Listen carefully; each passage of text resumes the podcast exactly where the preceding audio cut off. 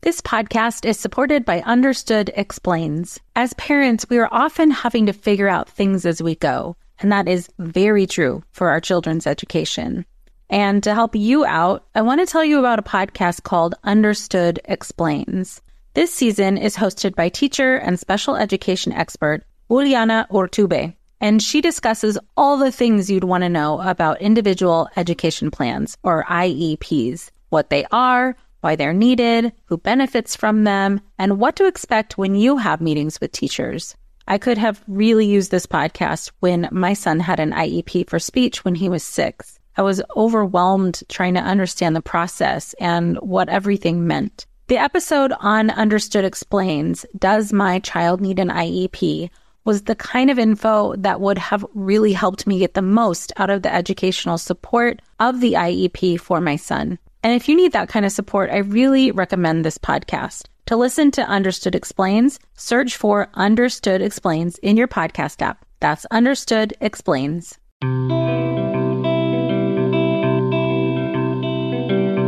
Welcome to Mom in Mind. I'm perinatal psychologist and host Dr. Kat. There's more to the story than just postpartum depression, and this podcast aims to share it all.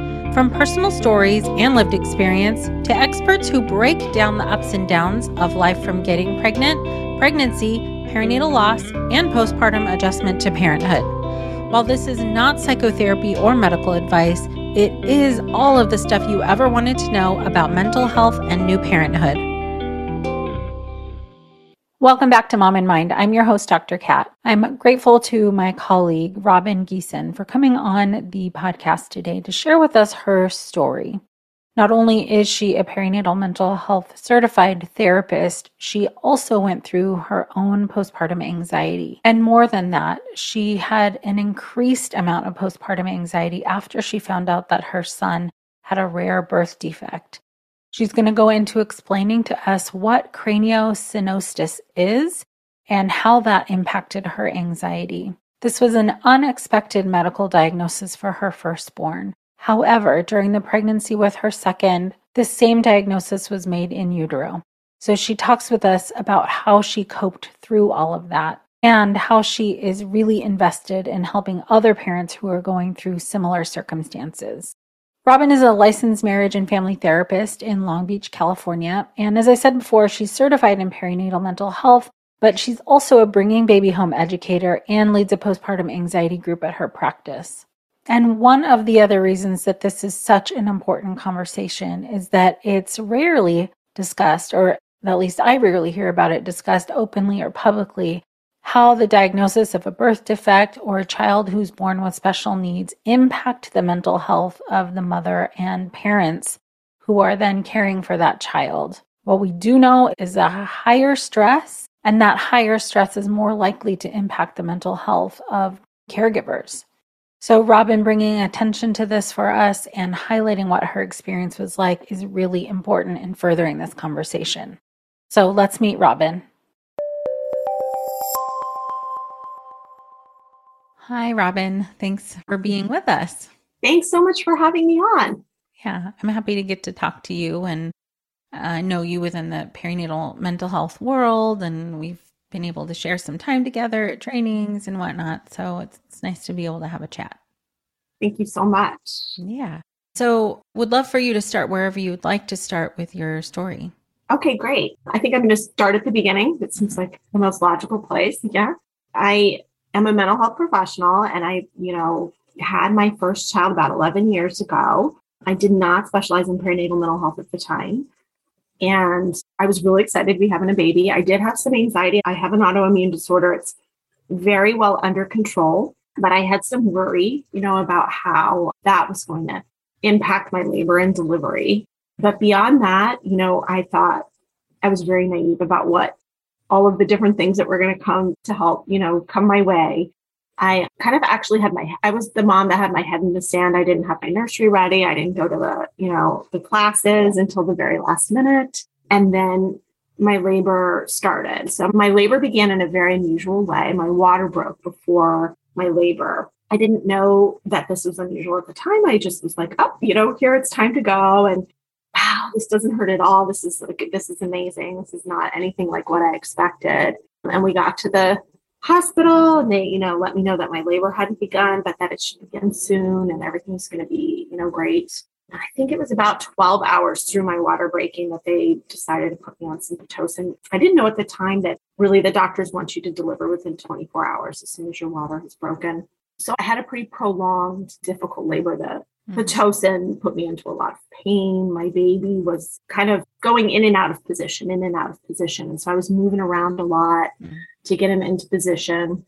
And towards the end, I was able to push and they said, Oh, I'm so sorry. You know, your baby is transverse and his heart rate is starting to fluctuate. And so we're going to have to do a C section. And they coded it, right? So it was very mm-hmm. scary how they yeah. rush you down the hall and, you know, you, you get into a very freezing cold room and, you know, all of a sudden all these people descend upon you. Right. I was really scared for my baby. I wasn't, I didn't really have a thought for myself, but I was terrified for my child. So the C section was quick and I got to see him very briefly. And then we went our separate ways. They were still, there was nothing wrong with him.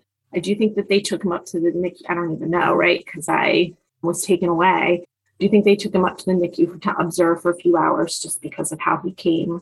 And then I was taken back to a room to rest, I guess. Essentially, I don't, all I remember is going to sleep. And when I woke up knowing that something was terribly wrong with me, I had really bad, what I now know was postpartum anxiety. But even though I'm a mental health professional, I had never heard of postpartum anxiety before. I had heard a lot about postpartum depression. I was even prepared for that. Just sort of, I was like, oh, yeah, that'll be me, right? I'll have the postpartum depression. But I had never heard of this. I've had anxiety before. I had worry while I was pregnant, but this was something that was totally different. It was very, very physical. Uh-huh. My blood pressure was extremely elevated. And I was, I mean, even talking about it with you now, I feel like I want to like wring my hands, right? Like it was uh-huh. really, really physical. Yeah. And I remember going up into recovery, being in a lot of pain, being under like a lot of medication and not seeing my baby for quite some time. And I think the longer that we were separated for whatever the reason was, the scary, it started becoming like scary to me, the idea of seeing him.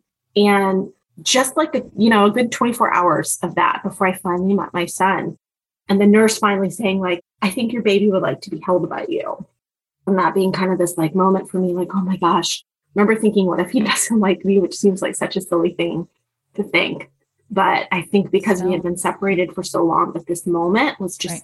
yeah and um, getting to hold him which was wonderful i mean being with him there was something very healing in the moment of finally being able to see him and I learned a lot about co regulation throughout my postpartum anxiety because I was fine whenever I was able to hold him or he was right beside me. But any separation was really distressing to me. It would, you know, my blood pressure would spike up. I could feel my heart rate accelerate, my palms start to sweat. Not really like any thoughts associated with this in the beginning, just pure physical manifestation of anxiety.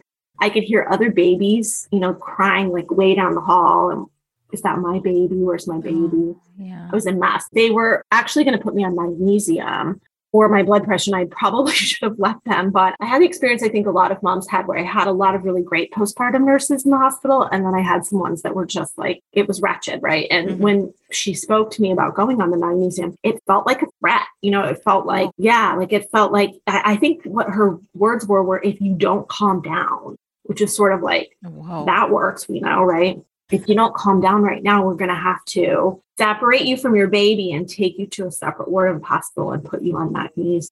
This was in the middle of the night.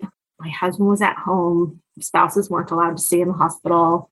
And I remember calling, you know, and waking up my stepmother and being like, somebody has to come. They're going to separate me from the baby. Somebody has to be here with the baby. And maybe that's when it began. I can't put my finger on when it began, but sort of this idea that some harm was going to befall my child. Right. Yeah. Yeah. This podcast is supported by Starglow Media's Mysteries About True Histories.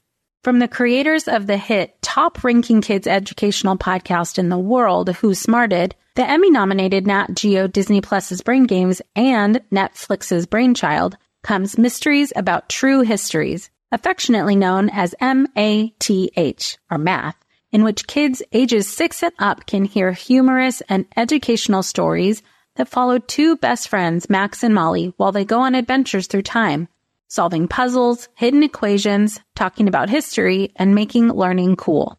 Episodes transport listeners to moments in history like Pythagoras' ancient Greece, the era of the Aztecs, Sir Isaac Newton's England, and more. When I drive my son to school in the morning, we listen to these episodes that fit perfectly in our commute, with the episodes being about 15 minutes long. And this podcast is right up my son's alley because he loves to solve problems and happens to love math and the types of punny jokes that Max likes to tell. So tune in to Mysteries About True Histories with your kids. You can follow and listen on Apple Podcasts or wherever you get your pods.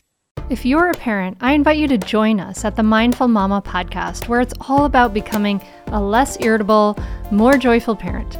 With sometimes hilarious and always thought provoking experts and friends, at Mindful Mama, we know that you cannot give what you do not have. And when you have calm and peace within, then you can give it to your children. I'm Hunter Clark Fields, and I can't wait to see you there. Listen in to the Mindful Mama podcast.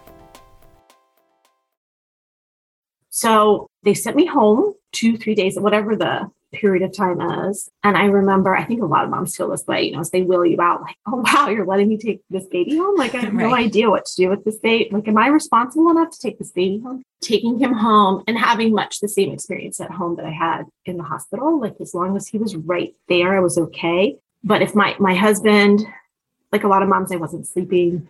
My husband wanted to put the baby in his own room so that I wasn't woken by every little and like we kind of joke about it now, but he would walk him down the hall and put him in his crib, and I would lay there for a minute. And then I would get up and go down, pick him back and put him back in the bassinet, right? Like there was just no way. And it regulated me like a little mm-hmm. bit. Then I started having fears. Like I was afraid that there was going to be house fire, terrified. And so he needed to be close to me. I felt like really confident that right. he was right near me. I would be able to get him out of the house. I was afraid of an earthquake. I was afraid of being in a car with him, you know, that something something was going to happen. Finally, I had like I had enough wherewithal at the time I was working for a psychiatrist to be like, you know, this isn't normal, and I bet there's something that somebody can do about this. So I called and um, very kind man that I worked for, and he put me on Zoloft, and almost immediately, it was really fast for me. I was really lucky okay. at how quickly the medication kicked in, and what it did for me was it took the edge off. Like I still had a lot of uh, intrusive thoughts. And I know, and I, I'm sure I knew somewhere in my mind then that I should see a therapist, but I didn't know maternal mental health existed. I didn't know where I would find the time for something like that. So for the time being, the meds, the meds were okay. And I started, I have a lot of friends who are therapists, right? So sort of mm-hmm. started talking through some of the anxiety with them. And I was starting to get like a little bit better about that, you know, like how realistic were my fears, etc. And sort of like focusing on what I could control and letting go of things that I couldn't control. And then I started to notice that my son's head had like a little pinch at the temples that hadn't been there before. And it really messed with my mind because I was like, my mind like legitimately going crazy that yeah. this doesn't look like how it should look. I'm going to all of my pediatric appointments. Nobody's saying something about this. I would ask my husband, and my husband was very kind and gentle, but I could tell like he didn't see this yet. And yeah, kind of like, kind of felt like this was part of my anxiety. And so, what do you do with that? Like, what do you do when you're pretty sure something's wrong, but you know something's wrong with you that might be leading you to think something's wrong that isn't mm-hmm. wrong? And so, it was this kind of Sorry. It was mess. So I took him back to the doctor, and the doctor was like, "Oh no, he's fine, but he has a strabismus, which is when your eyes, one eye would kind of cross inward. So you should go see this eye doctor. So I went and saw, you know, the pediatric eye doctor, and the pediatric eye doctor said, yeah, he has a strabismus. Mm-hmm. And he has a strabismus because he has craniosynostosis. What, what's craniosynostosis? Well, you should go back to your pediatrician and talk about the craniosynostosis. Yeah. So I went back to the pediatrician. Of course, after Googling it, you know, like, right. let me look and I did not like it all what I found. So what what craniosynostosis is is our children are all of our babies are born with four separate plates of bone in the skull, and they have sutures, mm-hmm. which are fibrous joints in between them that don't get that don't kind of fuse or harden up until our children are two years old. And this is so that they can make it through the birth canal, right? So that the, the skull can bend. And craniosynostosis is a condition where one or more of those sutures fuse prematurely or before your child is two years old. And what happens with craniosynostosis is that the brain can no longer grow when the suture is fused in that direction. So the brain can still grow, but in my children's case, it was the sagittal suture that's fused, which is the most common form of craniosynostosis. And so their brains could not grow this way, could not grow wide. So their head started to grow outward. I don't want to be insensitive to any of a cranial mom who might be listening, but like Mhm. as the doctor said, like, oh, he's kind of looks like a baby beluga, you know, like where the it looks Oh, puffy here. Forehead. Okay, got it. Yeah. And it for some children, my son was not one of them, it starts to narrow in the back. Okay. So we, we went back to the pediatrician. By now it's more prominent. So his head's no longer able to grow this way. You know, the What's the fusion. like time period by now? Like how old is he when you're starting? I would say this was three months. So the first, I would say I started noticing it. It was after the six week appointment, but Mm. before the three month appointment. Okay, got it. So most kids with cranial, not most, but I would say a large majority of kids with craniosynostosis, from my understanding, the sutures fuse in utero and the doctor catches it right away when the baby is born. Um, they check for soft spots for fontanella. And so if there's no fontanella, then your suture is fused, or if there's a ridge, or if there's something asymmetrical about the shape of the skull. But for my first child, there wasn't any of that when he was born. And so now there was. So whether that was that his skull fused kind of like towards the end of his in utero experience, because probably the reason that I was unable to deliver him vaginally was because his head, he was probably moving away from this pressure, right? Of Mhm. not being able to like mold his head through the birth canal because he couldn't bend it or do, you know, right, right, do whatever that that naturally does. So we, you know, we got sent for tests to confirm this diagnosis. Nowadays, I mean, 11 years is a long time medically.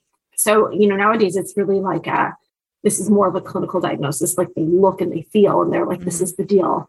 But with my child, we had to go and do um like imaging, Oh, okay. right? So, and this was like my first panic Yeah. not my first panic about the cranial. I was panicked like the moment they said this. It was just it was horrible. But it was sort of like the beginning of the medical procedures. Like, oh, he needs to be imaged. Like he needs to fast before imaging. Like he's an infant. How am I oh, supposed Oh. to Yeah. handle that? Like, how am I supposed to? I can't explain to him. I'm sorry, you can't eat. He's just gonna No.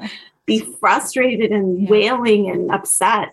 And I'm exposing him to radiation. And it was very difficult first step. So we got the imaging back and then we we had to go see a neurosurgeon. They were like, the treatment for this is, is neurosurgery, which was unimaginable to me. I never imagined that Right. something like this would happen to my child. And I was devastated. I was devastated to have to go through this with him.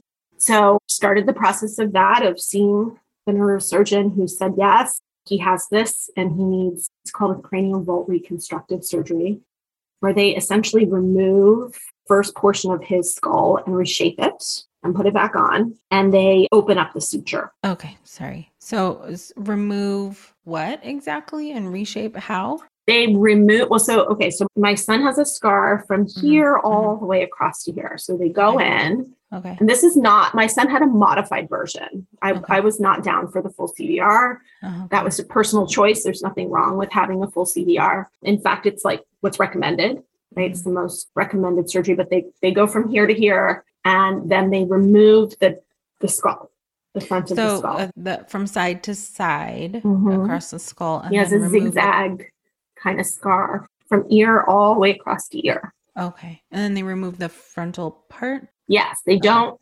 My understanding is they don't do the back because that would be quite dangerous, right? Like that's where. So they remove the front and they remodel it. So bone, skull bone, I don't know about other bone. My understanding is skull bone.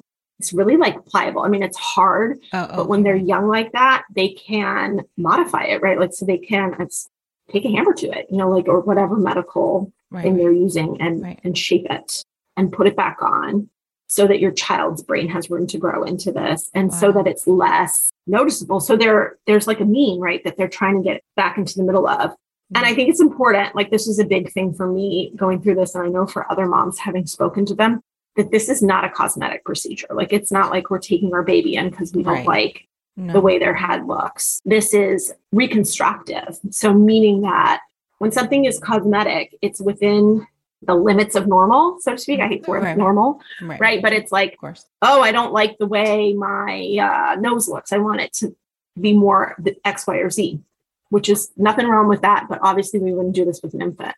Right. Yes. Um, with reconstructive, we're correcting a birth defect. So we're saying, Mhm. like, okay, the baby's brain needs room to grow. Mhm. And like, let's look down the line at social emotional development. Right. And you don't want to send your adolescent to school and they have a doctor who said, hey, his forehead looks like a baby beluga's, right? Like, we want to give our children all the best options right. in life. But that was a big struggle for me was that, So, um, this is like you've never heard of this. right. Now they're telling you that you need this invasive procedure, an intense procedure, and like so. This, and he's three months old.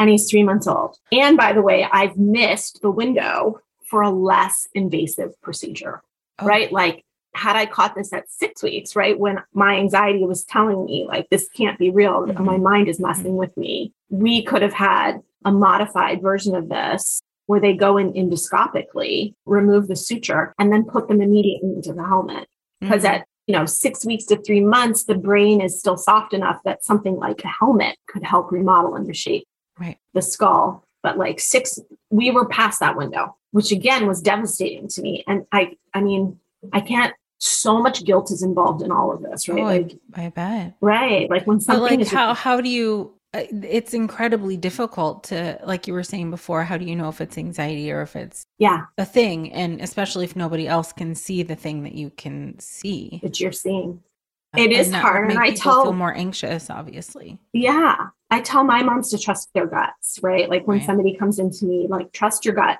Keep going back, like, ask as many questions as you need to ask. Nobody is keeping a list at the doctor's office of how many times you've called until you feel satisfied that you have the answers right? that you need to have. And it took it took a lot of personal work for me to sort of like let go of that guilt. Like Yeah, you know what you know, and I didn't know any better at the time for sure. and he's okay now. He's fine now. Yeah, but this is sort of where we were. And I encourage moms to focus on what you can control. And so this was something that I could control was the surgeon, right? Like, okay, we missed the window. Like that stinks. There's no, re- I mean, if I could rewind time, it would, you know, like a lot of things would already be different. This is like we're past our- window on this and we're moving forward. Are there other options in terms of surgery? Like this is super invasive. Right. So I asked the surgeon, "Do you have anybody that you would recommend for a second opinion?" So we got a sec. We we got an appointment with another doctor, and this was another really great lesson for me. Was that the, the person that we saw is like sort of like the king of this procedure, right? And so I felt really good about going in for the appointment. And he really didn't spend any time with us. And he looked at my son and he was like, no, he this child does not have craniosynostosis because the back of his skull isn't narrow. So the back of his skull was round like Mhm. any baby's would be. And I remember like these conflicting feelings inside of me because I was so happy, like, yay, my son just has a big forehead. Like, this is great news. And at the same time, like this sinking feeling of like, I know that that's, I knew that that was not right. Right. Right. I knew that this was not accurate, but he's the expert. Right. He's the second opinion. Um, and so at first I was like, yay, hooray to all my friends, no surgery. And you know, Mhm. you could start to see by other people's lack of response to that that they knew something was wrong too. Mm, interesting. And Right. how do you tell a mom, you know, I think something's wrong with your baby? So kind of nobody said anything. And then we decided we were going to go for a third opinion. And we went in for a third opinion. And I'm so glad we found the surgeon. He was the right fit for us. And not only was he, he said, yes, this child has craniosynostosis and he needs surgery. And I'll tell you why. You know, he said, like, he's at higher risk for intracranial pressure if you leave it, and he'll be teased. And that kind of settled it for me. Like, obviously, even if he hadn't said the second portion, you know, there was no way I was going to put him at risk right. because I didn't want to go through this procedure with him.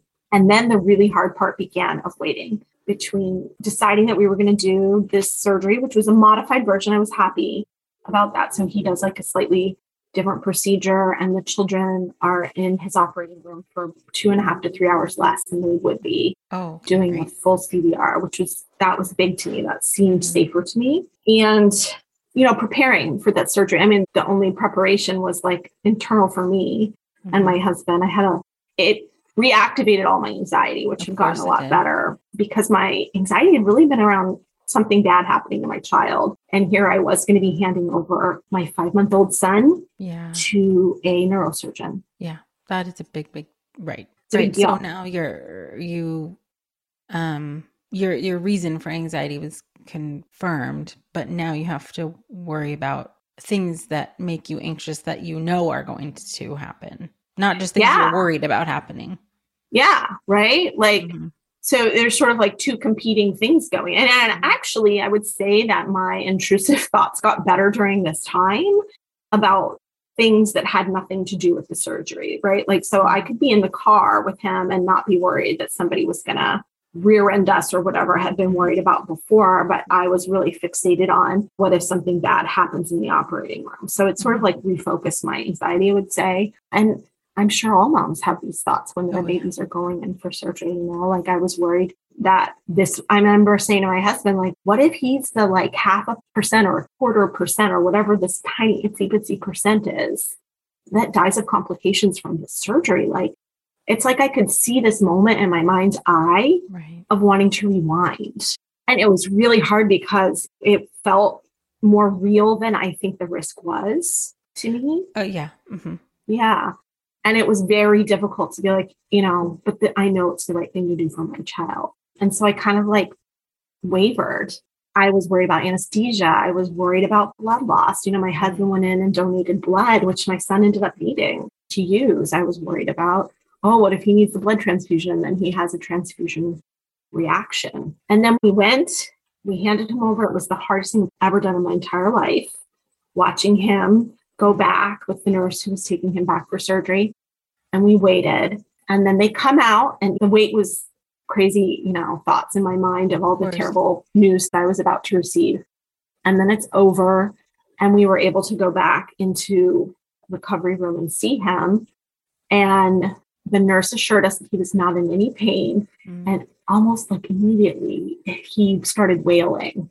And i had a total stress response to this where i froze and i had to leave. And i feel so guilty about that to, that, to this day. So my husband stayed with him and held him. And it it didn't take me long to kind of get it together but it was very it was very visceral feeling Mhm. having Yeah. to leave. Like i felt like maybe i was going to faint. And we were able you know then to go back up, go back up into the PICU, which was an experience in and of itself.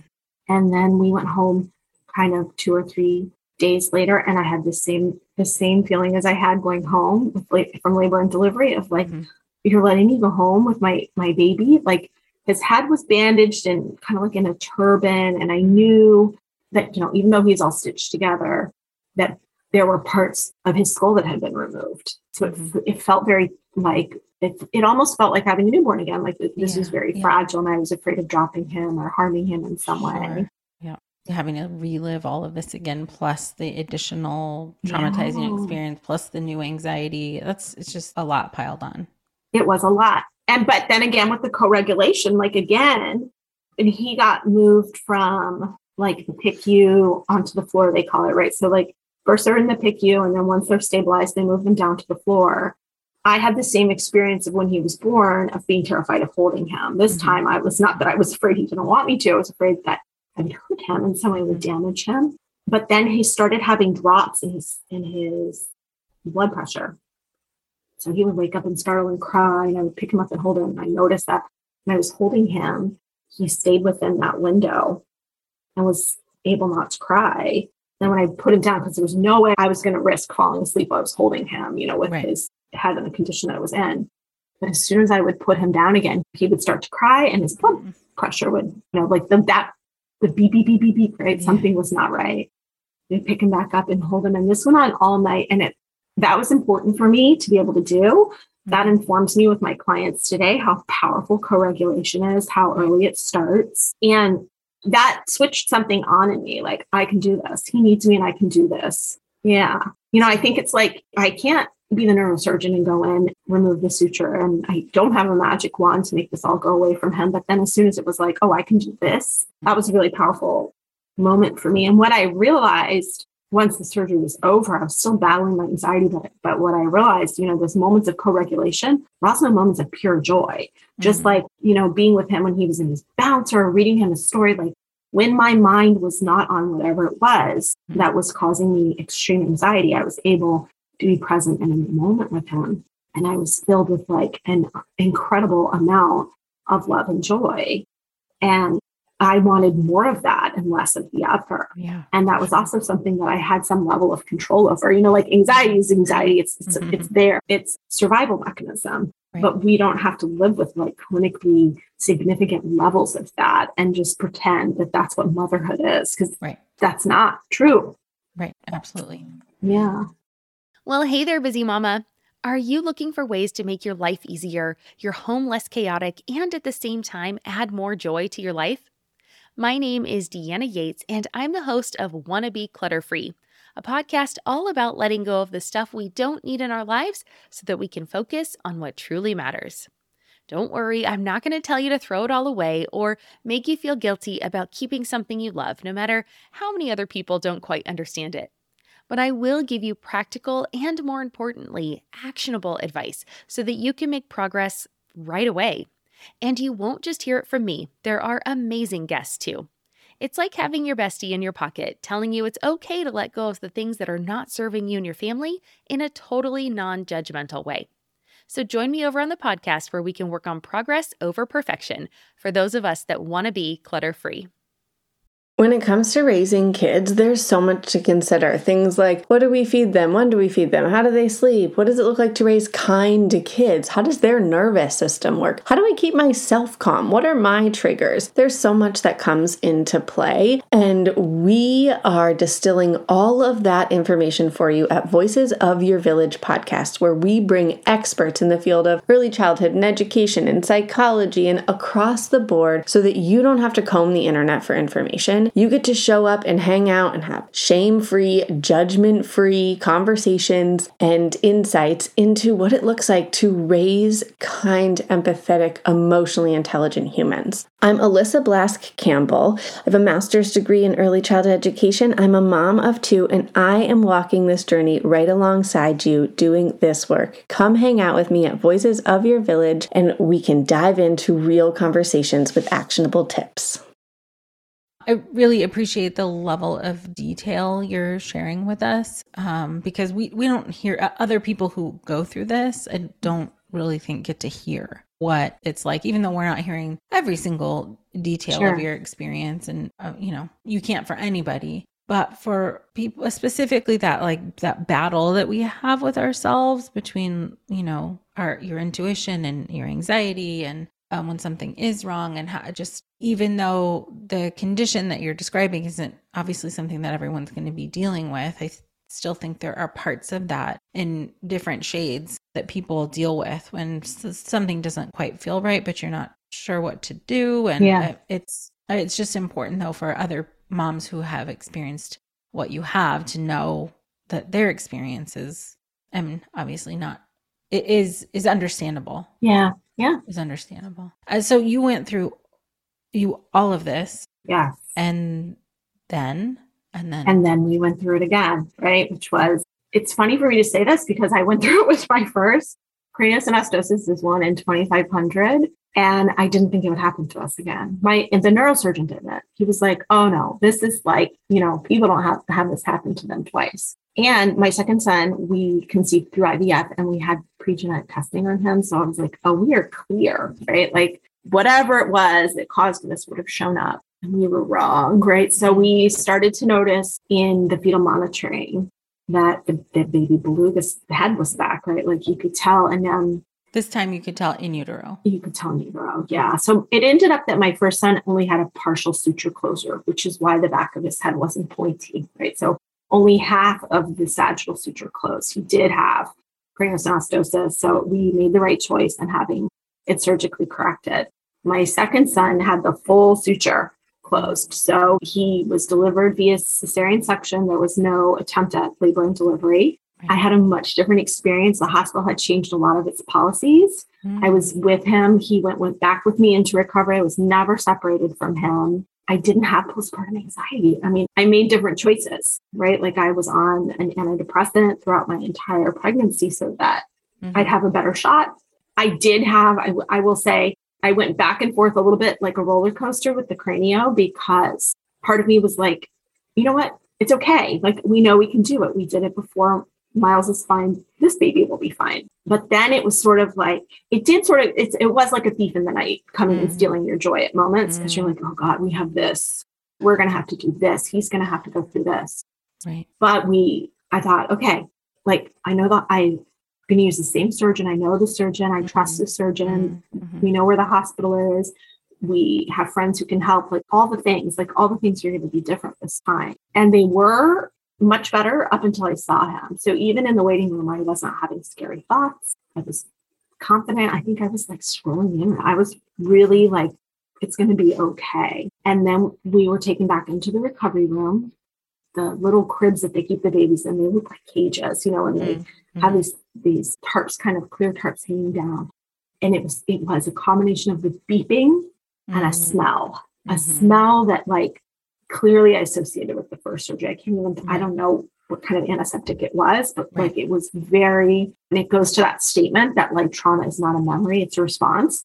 And 100% if i could do the whole thing again i would have gotten emdr with my first child. Mm-hmm. Talk therapy was not enough. I needed to process like through the central nervous system and not just through the prefrontal cortex and i didn't do that for myself. And so I just got hit by this wave of like, you know, I had to sit down. I was, I almost passed out. You know, I had to sit Mhm. down. They had to give me cold water. I went through the whole thing again of not being able to hold him right away, not being able to look at the bandages right away or the blood right away. And then whatever happened within me that shifted, that happened. And I was able to pick him up and help him regulate and sing to him and do all the Mhm. things. And everything was okay. But that was my, I think that was my big takeaway the 2nd time around was like, I know motherhood is busy and I know that there's not enough time for yourself, but I would have done anything to be able to go back and do the EMDR so that I could have been more present for him or, mm-hmm. or some other form of trauma therapy. You know, like EMDR is not the only way. And since then I have, and hopefully I'll never need it. Hopefully I'll never be in another situation where I have to see my children vulnerable like that again. But um, you know, I trust in the process of the EMDR and that if I ever do, I'll be I'll be able to sort of like stay within what we talk about, right? Like our, our window of tolerance and be present. So I know that since you've ha- had this experience, you've started specializing in perinatal mental health, and Yeah. obviously you are now able to support people Mm-hmm. uh, to heal from traumatic experiences. Are you? Do you find yourself supporting um, other moms who have children who have medical complications or diagnoses? I do. I've even had the honor of supporting another mom whose child had craniosynostosis, which was really a beautiful thing. And I feel like it was just the universe because I don't advertise for that. You know, it's it's a rare condition. And I try to be sensitive. I asked both of my children permission before I did this. So it's not usually something that I share. But yeah, I, I work with moms who have a child who's going in for surgery, or more frequently, moms whose child has had surgery. I wish more moms came in before, but I totally understand why they don't. Your focus is so 100% on your child. Yeah.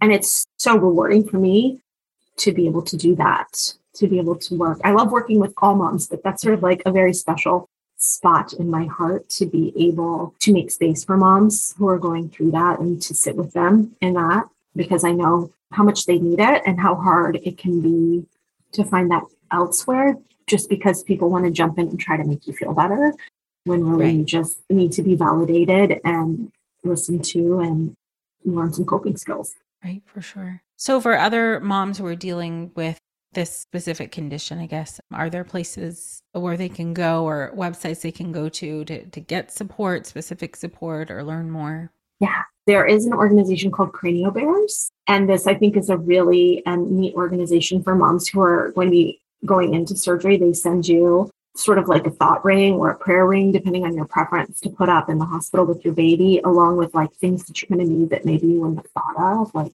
chapstick, socks to keep yourself kind of um, cozy. There is I believe it's CAPS. I'm not sure what it stands for. I'm sorry what the acronym stands for, but I could maybe text that to you later on. And, uh, you know, you can find out about craniosynostosis there. It is fairly rare. So it's, I would say those are the two largest organizations that I know of. There's also a lot of Facebook groups. I mean, I found a lot of support for this on Facebook where they have craniosynostosis mm, support group for parents, also for helmets. So like a lot of kids with craniosynostosis wear a helmet, either because they had an endoscopic surgery or for remodeling or safety purposes after. Oh, sure. Yeah. So there's support groups for that. It's cats, kids, and then cranial bears, all those organizations. Oh, and FACES, F A C E S. And that would be for like not just for cranio, but you know, all kinds of different craniofacial differences. That's thank you for sharing that. Yeah. Um, yeah, I know like you're in terms of what you're describing your experience, like this was not something at all expected. at Right. least, you know, for your first son and I not your second either, really. And it, it's in some ways, I think for folks who are listening to this, especially if they're pregnant or uh, newly postpartum, it can give them something extra to feel anxious about or worried about. But there's also empowerment in knowing and getting information and being able to rule things in or out. So, yeah, it's of course nobody wants something to be happening to their child. But as you were saying before, like it's nice when parents can come into therapy before the real difficult stuff hits or, uh, you know, before they're having to go through surgery recovery. Because, like in your experience, there are ways to cope. There are Yeah. ways for it to not feel as as intense, if I could put it that way. There's Yeah. not to evaluate anyone's experience, but it's just, you know, people say things like, I don't know how I would handle X, Y, or Z if that ever happened. And in your experience, like you, nobody knows how they're going to handle it, but you do. You just would. Yeah. You just would. And to know that there's resources and therapists and people who can support them, I think is more empowering than as opposed to like, oh, it's scary to learn about difficult things. It's mm-hmm. empowering to know that you have options. Yeah. And so I appreciate you sharing your story. And Oh, thank you so much. I was honored to share. I mean, we are recording during September, which is craniosynostosis awareness month. So this was like a treat for me to be able to do and hopefully bring awareness to something that we don't talk a lot about. yeah, absolutely. Absolutely. Yeah. Thank you for sharing. Thank you so much. Thank you again, Robin. And for all of you listening who want to get connected and find out more about Robin's work, go to at Discover the Joy in Motherhood on Facebook and Instagram, or you can go to her website, robingeesonmft.com. Please share this episode far and wide. As I said before, this conversation needs to be expanded upon. We need to have these conversations out in the open and be supporting these parents in the way that they actually need. Thank you so much for being with us. Until next time.